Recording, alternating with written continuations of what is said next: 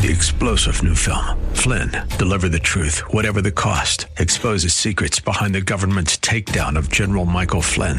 Flynn knew what the intel world had been up to. He ordered the first audit of the use of contractors. This set off alarm bells. He told the truth. He was the most dangerous person for Donald Trump to hire. They had to get rid of Flynn.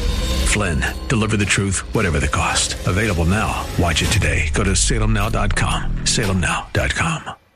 The first thing you do when you start a band is talk about your influences. That's how you figure out what kind of band you want to be. So, who do you like?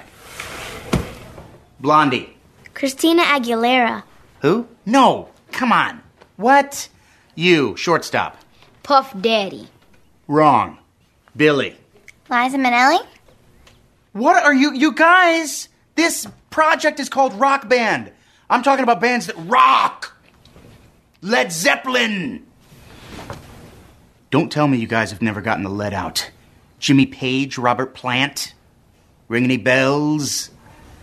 What about Sabbath? ACDC. Motorhead. Oh, what are they teaching this place?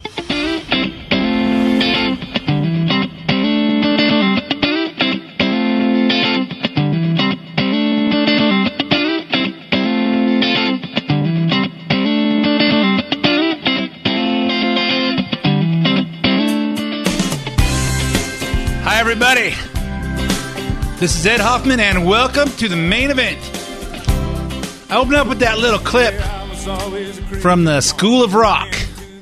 And uh, I'll tell you the story in a second. I followed it with the music for How Do You Like Me Now from Toby Keith, which you'll understand a little bit farther in because I'm thinking Trump is saying that to everybody as they're starting to, as I heard this morning on the radio, them talking about Trump getting a Nobel Peace, Prize, saying for uh, what's going on in the world right now. Uh, you know what? Uh, so uh, we'll uh, we'll talk a little bit more detail that in a few minutes. But you know what? I had an episode at the at the office where we're talking about something, and I I'm trying to remember. I'm just talking to my team, and I made a comment, and I made a comment about. Um, about uh, being deaf, dumb, and blind, or or uh, something along those lines, and I said, "That's Tommy," and they go, "Yeah." You guys never heard of Tommy? You know the Who, rock opera, and they go, mm, "Heard of Tommy Boy?" And you know my teammate, my teammates range from um, mid forties down to twenty seven or something. I go, you guys never heard of Tommy? You haven't heard of Pinball Wizard? And I pulled out the my iTunes and I said, and I started to play Pinball Wizard, and they go, uh-uh, uh, don't recognize it. And I go, you never heard this song? They go, we don't listen to Elton John. How could you not have heard the Pinball Wizard? It plays everywhere for years. I mean, I know it doesn't play as much as it used to, but then I made a then I made a comment. I made, made a little joke from uh, Steve Martin's "Let's Let's Get Small" a- album, which was I think about 1978. But Steve Martin is everywhere. You guys don't know Steve Martin? Uh, is he the white haired guy? Naked Gun? Uh, no, that's Leslie Nielsen. He's the other white haired guy, playing trains and all. Anyway, so I'm amazed. I'm amazed. You know what? What do they teach you here? You know what? If you guys think your kids know what you think, if you think your kids know how about the things that you like, they don't. My kids do. I know my uh, my kids have a. I, t- I know my daughter has a playlist. Playlist. It's called a dad playlist. So that's the songs that they listen to while while uh, they had to be in my car when they were little kids. So that's the dad playlist. If we're around dad, this is the playlist that we play on our iTunes.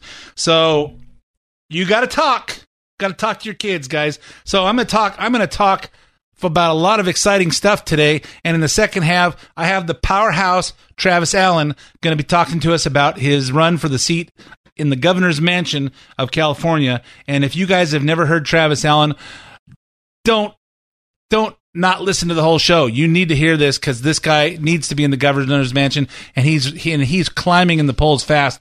And we all got to get out and vote in June fifth. But before I go on, let me introduce myself. My name's Ed Hoffman, President Wholesale Capital Corporation, your direct mortgage lender based here in Southern California. Offices all over the place.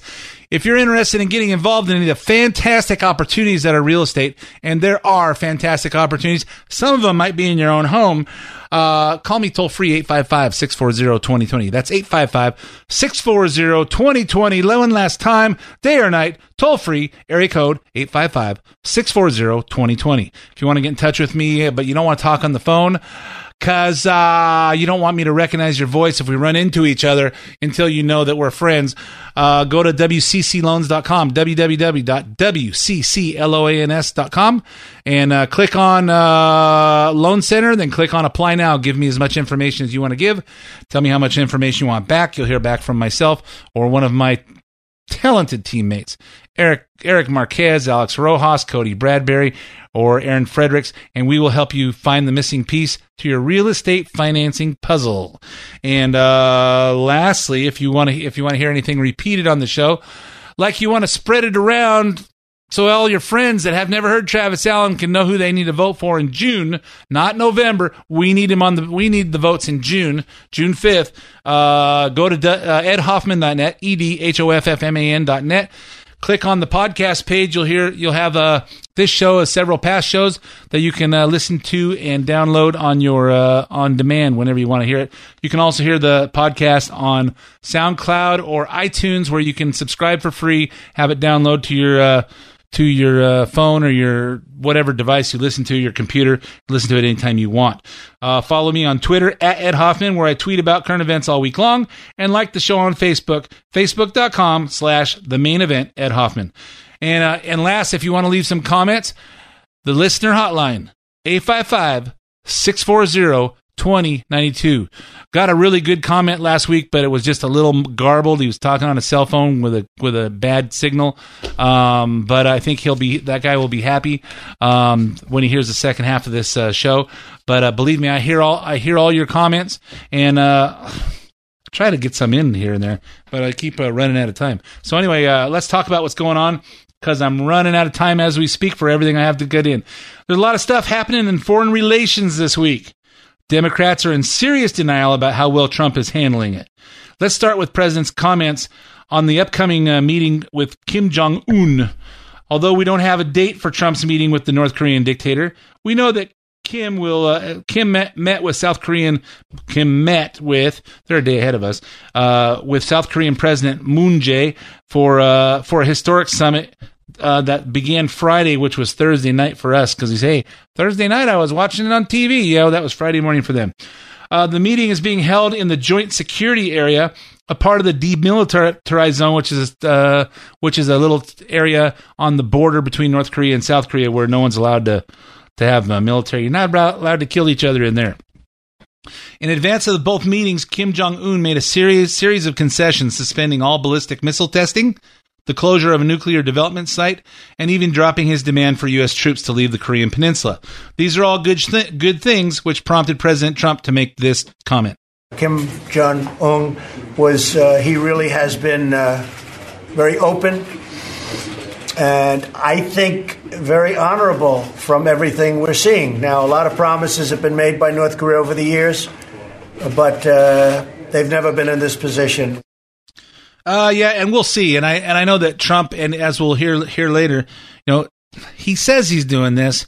We don't know for sure he's doing it, and you know, he hasn't he hasn't been the uh, utmost honorable in doing anything up until now. But maybe he's maybe he's getting the message. You know, it like I said, uh, Joey Jones, my friend, that's uh, that many of you have heard. You know exactly who he is. You see him on on Fox News all the time, and uh, he said consistency is uh, is the mo- is more important than rhetoric, and that uh, the way that Trump has been consistent on his policies with Syria sends a big message throughout the world. Probably the most war deterring uh, message he could send, and uh, significant and uh, specifically to North Korea and Iran that hey, we're not putting up with with your bull anymore.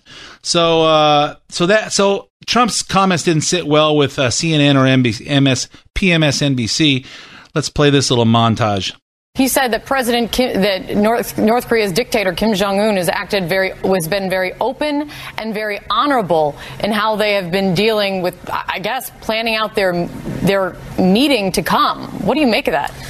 That's a, that's quite a strong adjective to use for a dictator of a, of a nation that imprisons its people. He talked about how great Kim Jong Un Okay, is being. you must talk about this just for a moment. Yeah. Did he call him a great leader? What, he didn't. I don't know if he used the word great greatly. He said honorable. Honorable. Yeah. And I, I And open. it- Call it it is honorable so- and open. I don't know if you can, in, in, in just in real terms, whether you can ever call him open. If any other president, uh, Democrat or Republican, had used such words, Donald Trump would have been the first person to say it's outrageous to say that a dictator, to someone who uh, represses all the human rights in his country, that lets his people starve, uh, that takes Americans as hostage, is open and honorable. When I heard the word honorable, I thought of the Otto Warmbier's parents, who sat in these two seats with me uh, just so many months ago talking about their son who was tortured in North Korea. How is Kim Jong un honorable? There's nothing honorable about Kim Jong Un. He's a sociopath. Yeah, well, uh, you know what? Hey, morons. He didn't say he's honorable. He says he's being honorable. You know, you can have a moment of making decisions that are honorable. He didn't say he was honorable. And uh, you know what? And you know what? Let's let's talk about Otto Warmbier. Otto Warmbier got arrested for pulling a uh, pulling a campaign poster off a wall inside a hotel and got caught on uh, caught on a on a security camera. Otto Warmbier shouldn't have been in North Korea for one thing. I don't know about Otto Warmbier's parents. What were you thinking going in, letting letting anybody go to North Korea, especially a, a teenager? And then he got sentenced to life for whatever he was doing, and they abused him and they they basically killed him. They killed him, but you know why would they? Why would they feel like they could do that? Maybe because our former president, Flaccidio Appendage Obama, uh, maybe didn't scare him, didn't make him think there was going to be any retaliation. Maybe there was nothing there. You know what? Hey, we're not afraid that the the United States they're not going to do anything. Maybe there's a cha- change in uh, Kim Jong Un, who's only like about 32 or 33 years old. Maybe he's going. Do I want to live live a nice life? Ah, maybe I just need to stop this stuff because I'm gonna get I'm gonna get uh, uh, Rambo coming here. Oh, maybe some of you guys don't know who Rambo is. Uh, I'm gonna get a bomb dropped on me to kill me because uh, the world's tired of putting up with my crap. I don't know. It's just what I think. That's what I think. And then and then uh, Friday morning, Angela Merkel was uh, is visiting the White House, and uh, after them having a joint press conference, uh, Trump commented on a on uh, Trump commented on a question about what's going on in North Korea, and that's the summit between South Korea and North Korea. Here's Trump's uh, comments. the North Korean problem, and uh, I think you're seeing that a lot of very positive things are happening. Oh, I don't think he's playing. No, I don't think he's playing. And and you know, it's never gone like this. It's never gone this far. I don't think it's ever had this enthusiasm for somebody for them wanting to make a deal. And yeah, I agree. The United States has been played beautifully like a fiddle uh, because you had a different kind of a leader. We're not going to be played. Okay, we're going to hopefully make a deal. If we don't, that's fine. Uh, the United States in the past was played like a fiddle, money going in, and nobody knew what was happening. Uh, the day after an arrangement was made, if you call it a deal, I doubt it, but a, an arrangement was made. Uh, they start with the nuclear weapons again. That's not happening to us. Next, there's next there's uh, you know, hey, he's not going to let us be played, and that's exactly what happened in the last in the last eight years, and probably farther farther back than that, because uh, we have that clip from uh, Clinton saying, "Hey, we're gonna this is gonna shut the the nuclear uh, the nuclear agreement with North Korea is gonna." I played it a long time ago, but uh, let's get through some more of this stuff ha- that happened this week. Next, there was French President Em- Emmanuel Macron, his official state visit. Macron's visit is not merely ceremonial. Throughout the week, the two presidents have been talking regarding America's role in the Iran nuclear deal. By May 12th, Trump must decide whether to waive or restore the sanctions on Iran. So basically, he's got till the till he's got two weeks, two weeks to make a decision whether we basically cancel the deal. But every time they're in front of the cameras, we're seeing them shake hands, hold hands, hug, pat each other on the back, and even kiss on the cheek. Um, you know what? I have I know people that are really touchy feely. I'm not really a touchy feely guy, um, but some people are just like that, and you just gotta warm up a little bit when you're around those kind of people. And I think they do that a lot in France. Here's one of their heartening exchanges from this week. We have a lot of work to be done together, but I'm very, very honored and very pleased because whatever the context could be, this relationship is stronger than the events. And on top of it, we have uh, an excellent personal relationship. So I want to thank you for that. Thank you. It's a great honor, great honor that you're here. But we do have a very special relationship. In fact, I'll get that little piece of dandruff off. Little piece. We have to make him perfect. He is perfect. Yeah, it was a it was a little weird, but you know what? You know, the French people aren't known. If, if you listen to Dennis Prager, you know the French people aren't really the battle hardened. Uh, make my make my uh, make my put my place in the world uh, kind of people. They're like, hey, uh, give me the day off so I can just relax. When do I get to retire? When how much vacation time do I get? So uh, it sounds like uh, Macron, from some of his comments, is uh, trying to turn that image around a little bit, but they're still a little touchy feely. The media doesn't quite know how to handle this sophisticated French president having respect for Donald Trump. So they've come up with a narrative that Macron's behavior is insincere. In the Washington Post story, they said Trump and Macron can't stop touching each, touching each other. The paper says Trump and Macron's posturing for the cameras is noticeably awkward, and the way they reach out and clasp each other seems passive aggressive. Hey, you know what? I would I would act how I need to act around certain people, but you know what? Holding hands with a guy is, would be awkward for me. You know, if that's if that makes him feel like that, okay, so be it. But you know, you gotta you gotta make them feel comfortable here in Washington D.C. So if it looks a little awkward, hey, I'm sure Trump isn't used to doing that kind of stuff. And uh, hey, he's doing what he's got to do to deal with foreign policy. The New Yorker says Macron is seducing Trump to change his viewpoint on Iran nuclear deal. I don't know that. And of course, CNN wants everyone to know Trump isn't sincere on the CNN he- headline this week, which was after the kisses and hugs, Macron rips Trumpism. Well, he is trying to encourage him to not pull out of uh, pull out of uh, Syria. That he need that we need to stay there. And I kind of uh, I kind I kind of agree, and I think Trump will follow whatever uh, uh, General Mattis says, our Secretary of Defense. Even though he says, "Hey, we should be out of there. Everyone else should take this over." I agree with that, but I also agree that pulling out of Iraq was a disaster. We should still stay involved. Um, then there's the joint press conference on Tuesday. Despite the fact that reporters were supposed to be asking the two presidents about their negotiations, ABC's Jonathan Karl had asked this instead. Mr. President, what about Michael Cohen? Are, are, are you considering a Thank you very much. Stupid question. Go ahead. Any other uh, anybody else, please? You know what? Uh, Jonathan Karl asked if uh, if uh, what about Michael Cohen? Are you going to pardon him? And uh, and you know Trump just blew him off. Blew him off. Didn't just ignore him. He blew him off.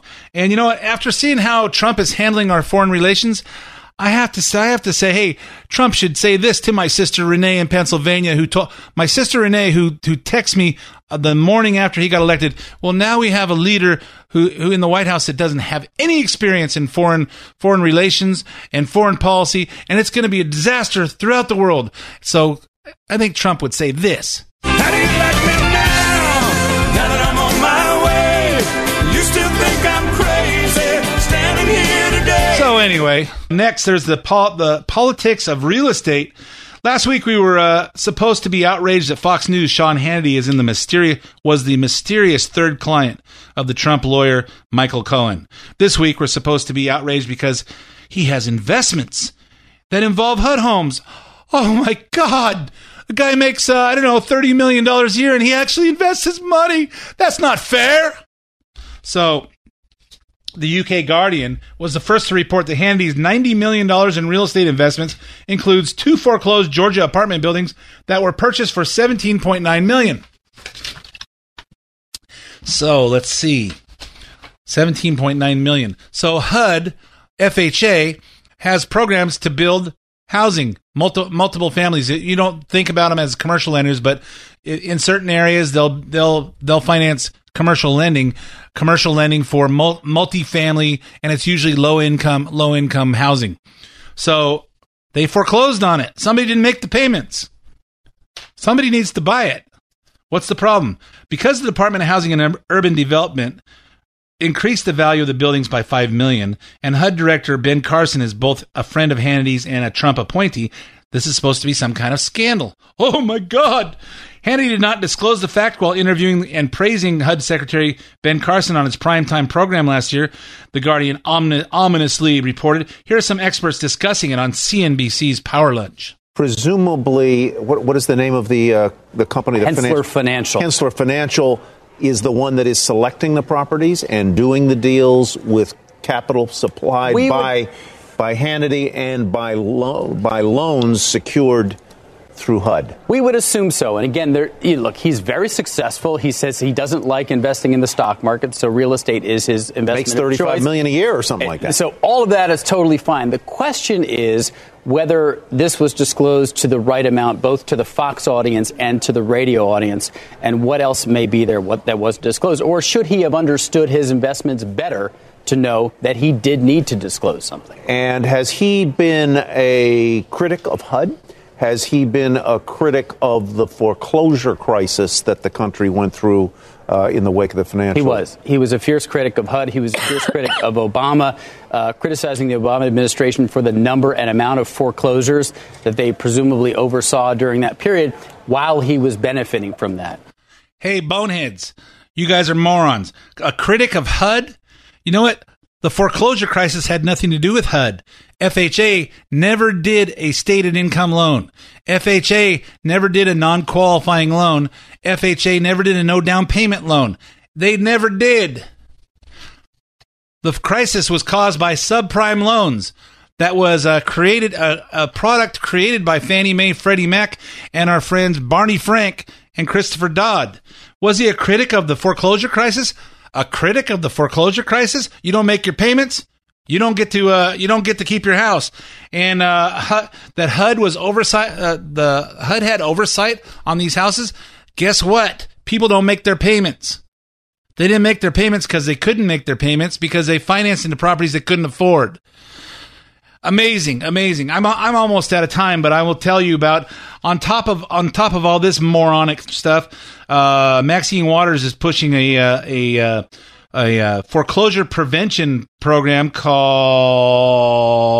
the FHA Foreclosure Prevention Act 2018 to make it harder to foreclose on people that don't make their payments. How moronish is this? Maxine Waters, impeach 45, impeach 45. If you're stupid enough to listen to this lady, how stupid she is, that will get rid of uh, FHA, which is the easiest financing out there and the lowest down payment financing, because nobody will buy those loans because they won't be able to foreclose when people don't make their payments. Okay? If you want to make America great again, if you want to make California great again, those of you in LA, vote this moron out of there. Maxine Waters is a is a brainless idiot. So anyway, I'm out of time for this half of the main event. Stay tuned for five minutes commercials and uh, traffic, and we'll be right back when we'll talk to our next governor of California, Travis Allen.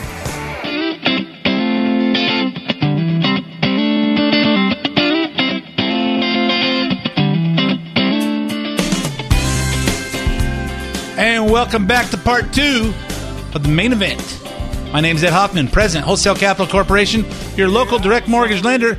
I don't talk much about mortgage and financing and real estate on the radio because uh, you know I did I did a little bit in the first half, but uh, if you're looking for if it sounds like I think like you and you're in the market, you need some uh, some new mortgage financing, some refinance for your house, a reverse mortgage, or you're looking to buy a house, you want to talk to someone who thinks like you, 855-640-2020. That's 855-640-2020 or get us on the web at WCC Loans. So 5 weeks until the June 5th primary and 2 weeks until voting by mail begins.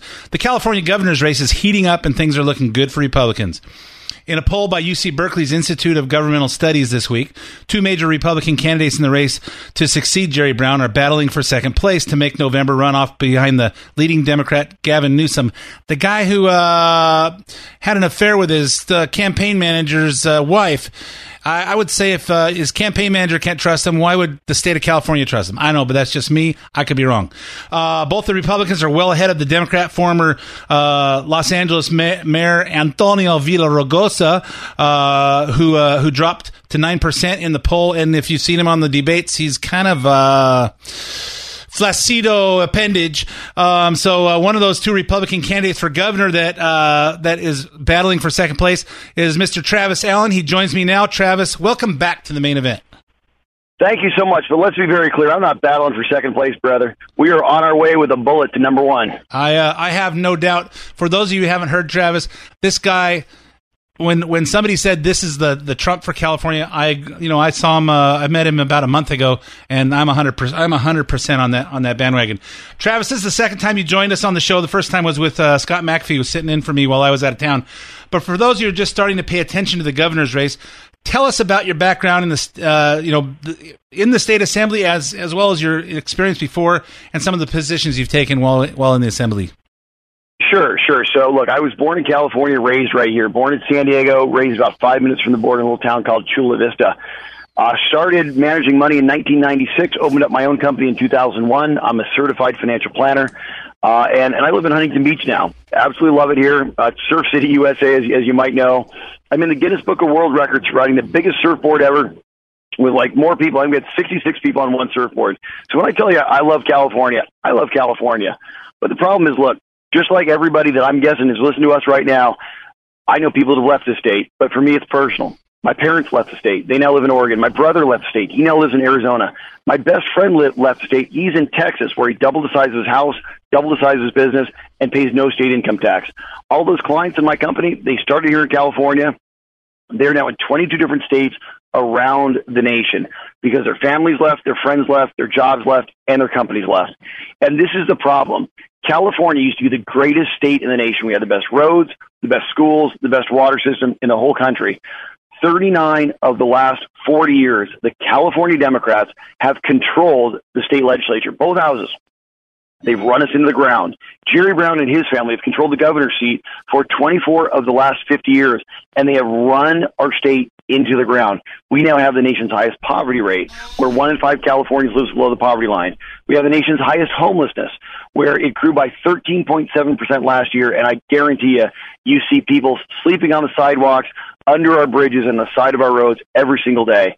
And we know that all these crazy laws of the, of the Democrats, whether the soft on crime laws, the transgender bathroom bills, the law that makes knowing transmission of AIDS, HIV a misdemeanor now, not just not not a felony. We know the Democrats have gone too far, and now what they want to tell us is they're going to raise our gas taxes without our approval, and that we're going to have open borders and this illegal sanctuary state. I will tell you right now, not in my state. I got elected in 2012 to the California State Assembly to fight back. I have a 100% vote record from every organization you care about, all the anti-tax groups, all the pro-business groups, an A and an A plus from the NRA and the Firearms Policy Coalition. I am completely pro-life, get a 0% from Planned Parenthood. But the thing is, is as a state assemblyman, I can't beat the Democrats because there's too many of them in the legislature. The only way to truly change the state and to take back California is as your next governor. And that's exactly what I'm going to be, and that's exactly what we're going to do. I'm I'm right behind you here. Uh, you were the first to propose repealing SB one, the gasoline tax that's costing Californians over seven hundred dollars a year, uh, and higher uh, re- vehicle registration fees. I think we got rid of some guy named uh, Gray Davis a few years back when he he did that, but apparently uh, Jerry Brown is Teflon. The, and this is a good day to have you on the show because the petition for the signatures are being turned in, and as of Thursday, Republicans had collected at least 830,000 signatures to repeal the gas tax, which is more than 300,000 more than they were needed to put on the on the repeat to put the repeal on the ballot. Tell us what that says about how voters feel about the policies of Jerry Brown Brown and Gavin Newsom. It says very simply that Jerry Brown lied to us in 2010. When he got elected, he said no new taxes without voter approval. He lied. He bribed four legislators a billion dollars to pass the largest gas and gas tax increase and car registration tax increase that we've ever had in California.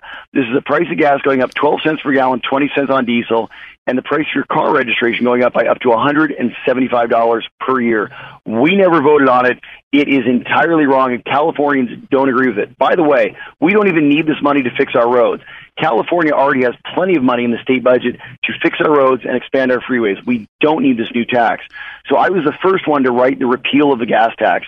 I fought the Attorney General for six months in court, And after we got stuck in court for so long, I joined my effort with the other effort. So there is only one effort now to repeal the gas tax.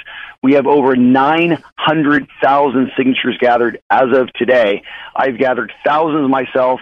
We have an army of tens of thousands of Californians up and down the state to fight this gas tax. And I'm telling you right now, it's going to go on your ballot in November. And the people of California are going to send a very clear message to Jerry Brown and the California Democrats. If you want to raise our taxes, you got to go through the people of California first. And we're going to tell you no.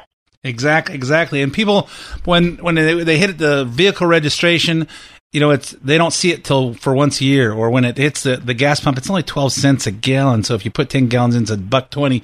You don't see it, but that adds up. That adds up, and it, it makes a difference in in. I mean, it doesn't make a difference in my budget, but it makes a difference in a lot of people, and that's most of the people in California.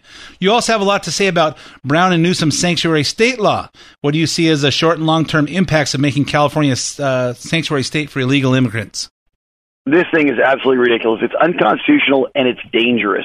The the sanctuary state law is this is not just talking about illegal immigration. What it is is that it says that people that have come here illegally that are committing crimes while they are here will now be sheltered with your tax dollars. It is wrong. It is unconstitutional. It is dangerous. All you need to know is, is there's a simple story of Kate Steinle. This was a beautiful young girl walking down the pier with her father in San Francisco. She was shot in the back by a guy who'd been deported five times already. There was a seven time felon that had been released just three months before by the sheriff of San Francisco because it was a sanctuary city under the policies of Gavin Newsom and the California Democrats. Kate Steinle would still be alive today if that person had ever been released. That person had no business being in our state in the first place.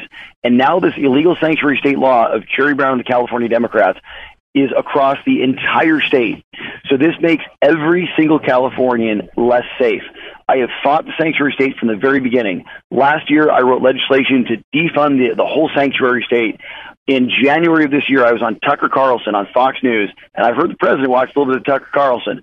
So I called out on national news for the president to come to California and Jeff Sessions to come to California and sue the state of California. I am pleased to report that Jeff Sessions finally got the message. Last month, he came to California, and they are now suing California. But look, this is not enough because we the law is still in place. So I have vowed as the next governor of the state of California that if it's not repealed at the federal level, that I will reverse it in my first 100 days in office by calling a special election. And I'll tell you right now, we are going to make California safe again. We just gathered 35,000 petitions from over 300 cities in the state of California for your local city to also opt out. We have cities across Orange County and across California now that are now opting out of this illegal sanctuary state. And I'm telling you, one way or another, we're going to reverse this policy. So, what's the deadline? And you got on your uh, Join Travis Allen. Um, it's jointravisallen.com? jointravisallen.com or find me on Facebook at Join Travis Allen. And the petitions are right there uh, to have your city opt out of the illegal sanctuary state. Like I said, we just printed them all up. We got over 35,000 signatures from people in over 300 cities across the state of California. So if you want to join in, go to jointravisallen.com right now. Find that petition. It's, it's down in a couple of posts and sign up to have your city tell Jerry Brown and the California Democrats that your city will opt out and will not be a sanctuary city. And is there a deadline to get those signatures on that petition? Uh, you got to do it the next day or two because these we already printed up the first batch and they're going out this afternoon. So if you uh, if you want your city to opt out of the sanctuary state and you want to join our petition in the next day or two before this before this week's over, get on to jointravisallen.com, get on to Join at Facebook, and sign that petition, and we'll put you in the second round. Yeah, for those of you that haven't done it, get on it right now. While while you're listening to the while you're listening in your car, pick up your phone while you're driving and go on go on your phone and do it. I, I did it. I I signed it uh, about a month ago. My wife and I signed it while we were walking the dog uh, on the doing did it on our phones. And uh, you know, if you want, I'm I you know I applaud the cities that are that are opting out. Uh, apparently, Moreno Valley isn't hasn't got smart enough yet because uh, we got to get Ido Benzivi's uh, uh, permission apparently to uh, to get have this led to have our city council do anything. But hey, uh, we are the voice of the people, guys. So get on that jointravisallen.com so you've been saying on the campaign trail in 2016 we made america great again this year we make california great again I'm holding an LA Times article piece from uh, this week that says the California governor's race it's, has its own version of Trump. Let's not make the same mistake again. Hey, screw those Democrats. You know what? The let's not let's not make the same mistake and Let's make the right let's make the right choice again. The writer says you're propo- propounding a myth when you say cutting taxes will somehow improve the state budget, and that you're being reckless and misleading by promising every Californian will have a green lawn and take long showers if they elect you as governor. Your response? Look, you uh, know, this is the most ringing endorsement I could possibly hope for. When the LA Times editorial board wants to say that I'm California's Trump, it, that put a smile on my face from ear to ear because you better believe it. I'm the only candidate in the entire race for governor that actually voted for and supported the Republican nominee for president, Donald J. Trump. There's another Republican in the race, a so-called Republican. He's what we call a rhino. This guy just moved here to California in 2011 as a permanent resident. He came from Chicago. His name's John Cox. He didn't even care enough to vote in our 2014 elections, so he's running for an office that he never even voted for. And when he did finally vote in 2016, he was a never Trumper that supported a guy called Gary Johnson, who believes in open borders, legalized drugs, legalized prostitution, and oh yeah, he's pro-choice as well. So I'll tell you right now, there's only one conservative in the race. There's only one guy that supported Trump proudly and with a smile on his face, and that's Travis Allen. I'm the only guy too that believes we should actually secure the border and complete that wall. This other guy, John Cox, flip flops. He tells uh, Spanish media one thing, and then he tries to tell Republican groups another. We don't need another establishment rhino Republican. We need somebody that the LA Times editorial board hates. We need somebody that will actually clean house in California and take back our state. Remember, we took back our country in 2016. In 2018, we take back our state. Yeah, I know. Uh, I was reading some stuff on uh, John Cox. Apparently, he's he's run for uh, election unsuccessfully about uh, six or seven times. Never, never been elected. Oh my gosh! Never been elected No, to anything. Ne- never been elected. This guy ran for president of the United States, U.S. Senate, U.S. Congress, even county clerk recorder in Illinois, and lost every single time. I mean, this guy is defines a failed wannabe politician. It's it's kind of funny. He's actually going around the state right now. He copies my campaign slogans.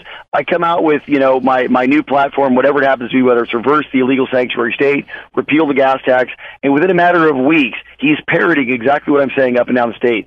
This guy is a joke, but but it gets worse because you see, this guy in 2016, not only did he vote was a never Trumper and refused to support the president, just 18 months ago, he gave money to a George Soros affiliated PAC. This PAC supported five Democrats, all pro-choice, that attacked Republicans. We don't need somebody that's giving money to anybody that's affiliated with George Soros. We don't need somebody that refuses to support our president. We need a real Republican that actually has the vision and the conservative record to take back our our state and send a message directly to Jerry Brown and the Bay Area liberal elites that have been running our state for far too long. That this is our state. We are the silent supermajority, and we will be silent no longer. And I'll tell you one last thing too. For all these Democrats that think we can't win in California, you tell them that in 2014, Jerry Brown got 4.3 million votes to become governor.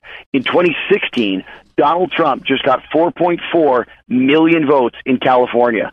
Literally, all we got to do is turn out the Trump voters, and Travis Allen will be your next governor of the state of California. And that's exactly what we're going to do. Yeah, and I saw when a month ago after I met you, I looked at the polls and I'm going, man, you're you're you're way behind Cox, and Cox is way behind uh, uh, Newsom and Villa Villaraigosa, and uh, and now now yesterday you're almost neck and neck with Cox, so people are actually starting to pay attention. I just assumed that no one paid attention, and uh, that's that would be the only reason. And and uh, you see the see the guy when I see you and Cox and uh, and New, well, we never see Newsom show up to anything yet because he has nothing he has nothing to gain. Um, so you and Cox on stage, there's there's not even there's not even a comparison. Cox has no energy, no no uh i don't know no he just doesn't have any commitment in his in his voice or the way he answers questions and uh of course Villaraigosa is uh, uh, another uh he looks like somebody just punched him in the gut right before they answered. Cause, well, I made some mistakes when I was a mayor of Los Angeles and I lost my family. And but I want to be your governor. You know what? I want I want someone that's got some got some spine, that's got some uh, some backbone, that has some commitment and some energy. And when we met you, it said, "Man, this is our guy." This is this is Trump for California. Let's go back to let's go back to the last question. Um, cutting taxes. How does that how's how's that cutting taxes make California better? You know, it's very simple. When Trump cut taxes across the country, we created over $8 trillion of new wealth in the United States. Unemployment across country is now the lowest it's ever been on record for Latinos and African Americans.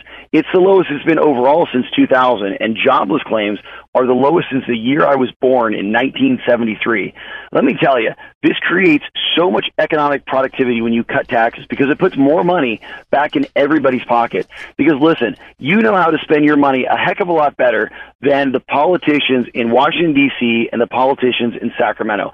They're wasting your money. The more money we put back in your pocket, that's more money that you can do everything you want to with. You can pay your rent, you can pay your, you know, your your mortgage, you can put food on your table, you can go out and do all the things that you love. The money belongs back in your pocket. And when we cut taxes, what happens? All of a sudden businesses start hiring people more because they say, look, I got to pay less so I can expand my business. They they create more jobs. More people are working and for those people that are working, they have more money in their pocket because every paycheck they get more money. This is what we got to do in California. See, I'm an economist by trade. And the Democrats will try to tell you that the economy is like a, a, pie and it's fixed. It's always the same size. So if you take a bigger slice, that means less for them. I'll tell you right now that that pie never stays the same. It only grows or it shrinks, but it never stays the same. When you cut taxes, you increase the pie for everybody, which means that you get more and the government actually ends up with more tax revenue because you see all of us are willing to work harder because we keep more. So even though we're paying lower taxes, ultimately the government actually even makes more money, which means that everybody wins. So the bottom line is we pay far too much tax in California. We have the highest nation income tax, highest nation sales tax, and our corporate tax is among one of the highest in the country, as is our gas tax every single one of them must be cut. We got to put more money back in your pocket where it belongs. When Jerry Brown was first elected governor in 2010, the California state budget was $86 billion. Today it stands at over $131 billion. That's an increase of over 50% or $45 billion of your tax money. This money belongs in your pocket. Jerry Brown is wasting it on his bullet train to nowhere and his bloated government. I'll tell you, as your next governor of the state of California, in my very first budget, I'm going to defund that high speed rail and return all of the extra money back to you, the California taxpayers, where it belongs. Okay, so two years ago, two years ago or three years ago, we had a we had we're experiencing a drought in California. We all saw everybody come out and say, "Hey, don't water your lawn, don't wash your car, take shorter showers, and everybody turned their their nice green lawns into stupid rocks and uh, stuff Yep. so they don't have, to, don't have to. I mean, I had one of my renters just stopped watering his lawn because the water was too expensive, and then the city city fined me for for uh, having uh, having weeds in the yard. And I said, "Well, I got a renter there." Oh, well, then we need a business license for that. And then I end up having to. I got a. Then I had to re-landscape the thing complete with rocks with low. That's you know, ridiculous. so now you're saying, "Hey, we're going to have green lawns and take long showers." Tell everybody what you're talking about there. Let me tell you the truth. I've been elected since 2012. I have seen all of the tricks of the Democrats and all the lies. Jerry Brown is lying to the California people when he tells you there's not enough water. This, his whole mentality is a scarcity mentality. I will tell you right now, California has more of everything than it could possibly use in this generation and every generation to come. We got more natural resources, more water, more oil and gas, more timber, more minerals, more land than we could ever possibly use in this generation or for generations to come they want to take it from you because that's how they keep you in control. This is a very simple solution. In California, we only use 50% of our water. 10% goes to all of us in the cities and, and all the, the personal consumption use. 40% goes to our incredible agriculture all through the Central Valley. But get this, 50% washes out into the Pacific Ocean completely unused every single year. All we got to do is store water when it rains. But you see, Jerry Brown won't do that because he wants you to have to come to Sacramento to beg them for more water. And this is why he told you to kill your front lawn, take shorter showers. If you see your neighbor washing his car on a Sunday afternoon, call the water company and get him a fine. I got news for Jerry Brown, and it's get the heck out of my shower. It's very simple. We got to complete the California State Water Project. That means we build new water storage up and down the state of California, above ground and below ground. We build projects like Sites Reservoir, Temperance Flats, raising Shasta Dam, and we actually store the water when it rains. We also do stuff like desalination in San Diego and Huntington Beach. We got plenty of water. We just got to store it.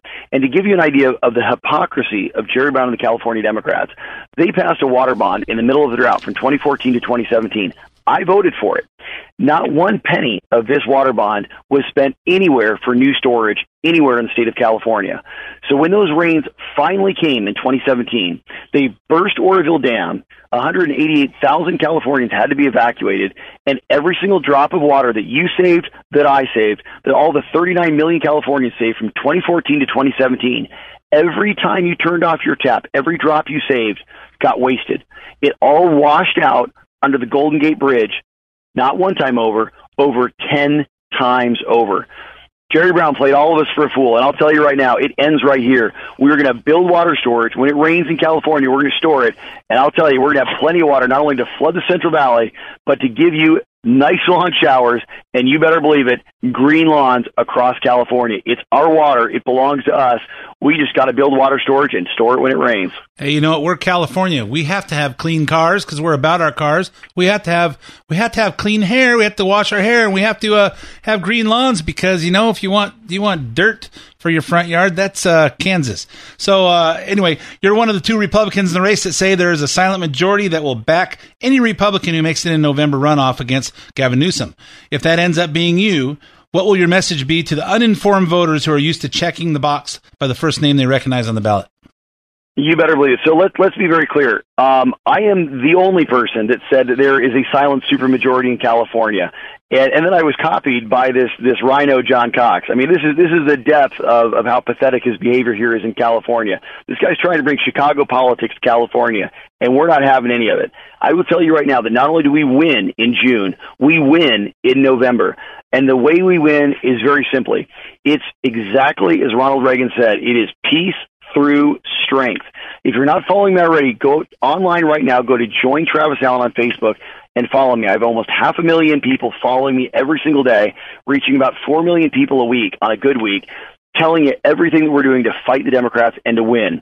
And the message that we're that, that we say very clearly to everybody, doesn't matter whether I'm talking to Democrats, Republicans, you know, what ethnicity somebody is, how much money you make, north of state, south state, it's the same message because the truth doesn't change.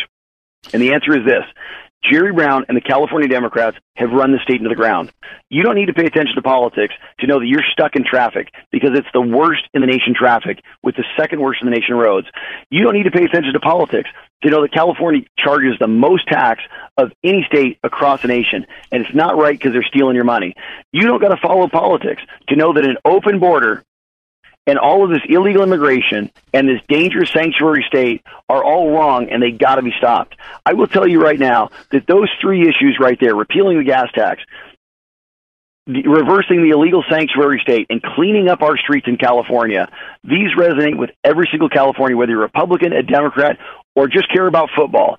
This is how we win because I'll tell you, Gavin Newsom is the former mayor of San Francisco. On the streets of San Francisco, they got 22,000 intravenous drug users every single day shooting up on their streets. It's so bad they're going to open up two, not just one, but two heroin injection centers in their city. There's maps, so you know maps of human waste, so you know which streets are safe to walk on and which streets you should avoid. Kids are going to school walking over hypodermic needles on the sidewalks, and there's so much so much glass on the sidewalks it looks like you're walking on diamonds because they had 31,000 car break-ins last year, and less than two percent of those criminals will ever get caught. This is San Francisco under the California Democrats. This is San Francisco under Gavin Newsom. We do not want our state looking like the streets of San Francisco. We do not want our state looking like the streets of Los Angeles with 58,000 homeless people, and it looks like a third world war zone thanks to Tony Villaraigosa and all the California Democrats. This is our state. It belongs to us. This is a government of the people, by the people, for the people. In 2016, we took back our country with a very simple message of American exceptionalism, leading from the front and knowing that we are the greatest country in the world. I'll tell you right now, in 2018, California regains its status as the greatest state in the nation when we elect a Republican governor, Travis Allen. I'll tell you right now, right here on the radio, you heard it here first. Join me at Join Travis Allen online at jointravisallen.com.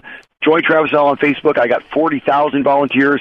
I have every single Trump supporter across California because they know there is only one person that supports and voted for the President of the United States. And I'll tell you right now, there's more of us than there are of them. There's more of us that believe in common sense than there are of these California Democrats who have been led down the road by these Bay Area liberal elites. It's our state. We're going to take it back right here, right now. Join me and let's take back California. Hey, if you if you haven't uh, seen Travis Allen in person, go to join it Travis Allen on Facebook. He po- and follow him. He posts his, where he's going to be. Get a chance to meet Travis in person. He stand he hangs around after the events and shakes everybody's hands. This guy is who we need in the governor's mansion. Travis, we'll have you on. ag- We'll have you on again closer to the closer to the primary, and we'll talk to you soon uh, regarding some uh, fundraising. You better believe it. Thanks so much, everybody. And remember, this is our state. It belongs to us. We just got to stand up and fight. And when we fight, we fight to win. And that's exactly what we're going to do. All right, I'm all out of time for this uh, episode of the main event, guys. Thanks for listening. My name's Ed Hoffman, and I'll be back again with you next week. Content of this program is not intended to be legal advice. The views expressed are those of Ed Hoffman and his invited guests and do not necessarily reflect the views or policies of Wholesale Capital Corporation. WCC is licensed by the California Bureau of Real Estate Broker License Number 011477747 and California Finance Lenders License Number 603K610. Also licensed in Arizona by the Arizona Department of Financial Institutions. MB number 096199. Three star general Michael J. Flynn, head of the Pentagon Intelligence Agency, knew all the government's dirty secrets. He was one of the most respected generals in the military. Flynn knew what the intel world had been up to. He understood its funding. He ordered the first audit of the use of contractors. This set off alarm bells. The explosive new documentary, Flynn, Deliver the Truth, Whatever the Cost, and covers the facts behind this scandal. Flynn told the truth. He was the most dangerous person for Donald Trump to hire. I find out the worst enemy that I'm going to face in my life is right here in America. They took my assessment and they wanted me to change it. And I was like, I'm not changing it. They had to get rid of Flynn. With in depth interviews, archival footage, and never before seen personal records of the man behind the headlines. I just felt like I was drowning. Flynn, Deliver the Truth, Whatever the Cost. Available now. Watch it today. Go to salemnow.com. Salemnow.com.